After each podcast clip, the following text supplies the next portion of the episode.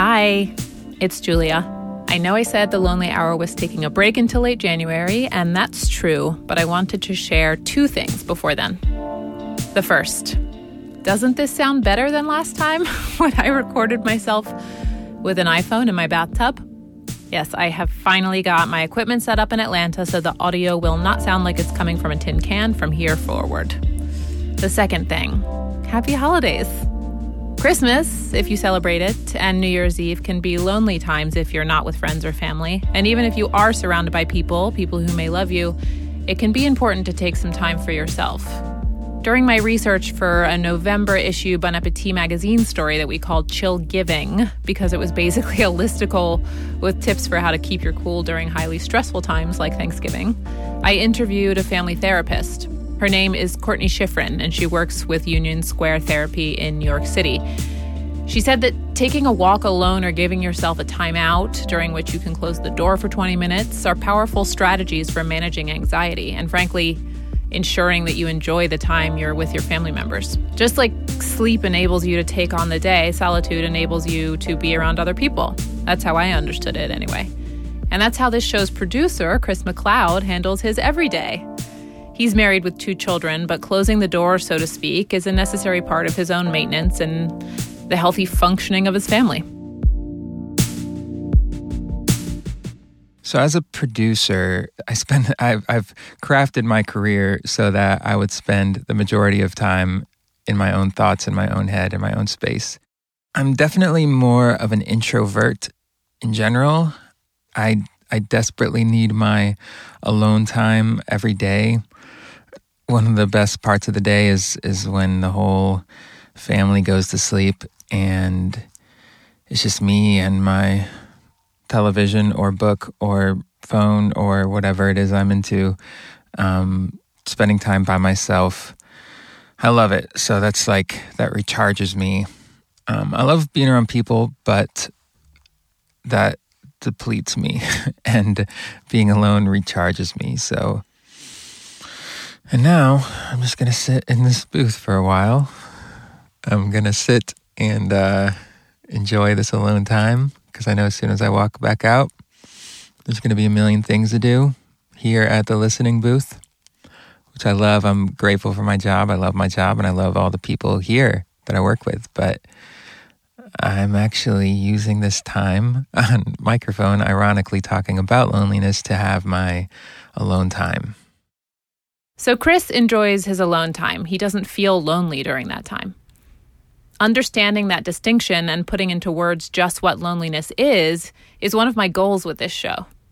Over the summer, when I commissioned a series of essays from various writers on the topic, I asked them all what loneliness means to them. It's not an easy question to answer, I realize, but they did, and they educated me in the process. Here are some responses from Matt Gross, Rachel Menes, Jamie Feldmar, Stephen Satterfield, and Charlotte Druckman. All right, here's the big one. What does loneliness mean to you? I don't know. That is a great question.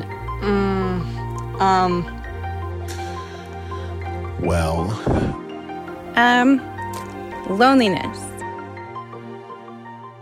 For a very long time, loneliness seemed like a very abstract thing to me because I like spending time alone. And I just sort of thought that would make me immune to ever feeling lonely. I thought I was really, really lucky. And then I had to spend 6 weeks living in another city for work and traveling a lot, and I was alone. And I just felt so homesick, that feeling of homesickness, which, by the way, sometimes I think you can be home and feel homesick. I think it's rooted to some bigger idea of home. And so I guess I think of loneliness as a form of feeling unmoored somehow, unsettled, without a sense of home, whatever that means to you. And that's how I identify loneliness. I definitely think it's one of those things where you can be by yourself and not feel lonely, and you can be surrounded by a crowd of people and feel incredibly lonely.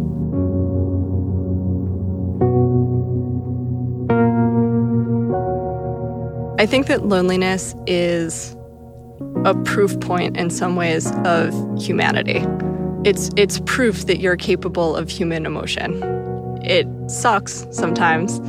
I don't think loneliness is necessarily always a good feeling to experience, but I think it's really important to have in your life at some point or at multiple points, because I think that one, it drives you, and two, I think it's a necessary, if perhaps unpleasant, reminder, if you will, that you're capable of feeling the full spectrum of human emotion.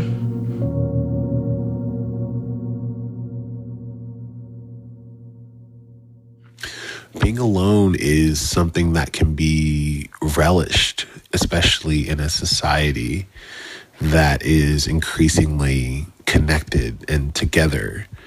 To me, loneliness is just a bit more sad than being alone, but it's also something that we've all felt before. But when we're able to identify these gloomy feelings and to grow around them and move beyond them, then there's a new kind of power that we imbue and that we embody, because we've persevered, we've grown, we've evolved.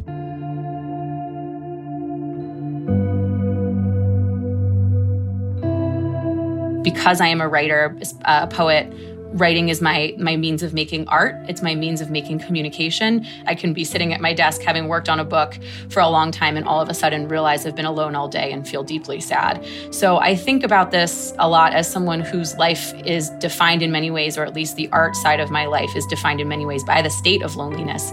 It is not something that I would necessarily say we must avoid.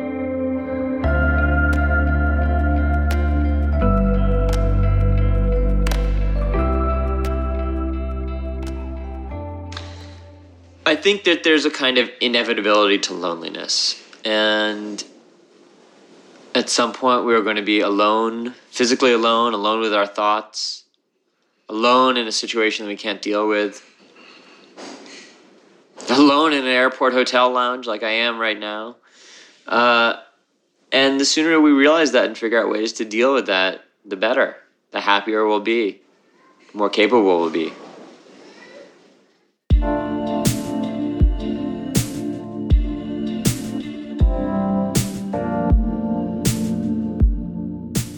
So chew on that over the holidays while your door is shut. And if you haven't listened to the first 4 episodes of this season, which is season 2 of The Lonely Hour, do that too. We're on Spotify now, by the way, in addition to iTunes, SoundCloud, Google Play, and Stitcher, so we should be easy to find. And I want to know, what does loneliness mean to you? Let's explore it together. Drop me a voicemail at 415-663-5901. That's 41-LONELY-01. You can also record your thoughts as a voice memo and email me the MP3 file at lonelyhourpodcast@gmail.com. Just make sure to include your name and an email address so that I can get back to you, because we may use what you said in a future episode. Otherwise, you can find me on Twitter and Instagram at Lonely Podcast, or you can message me on the Lonely Hours Facebook page. And sign up for the newsletter at thelonelyhour.com, and you'll be the first to know when we're back in action at the end of January. Until then, enjoy yourself.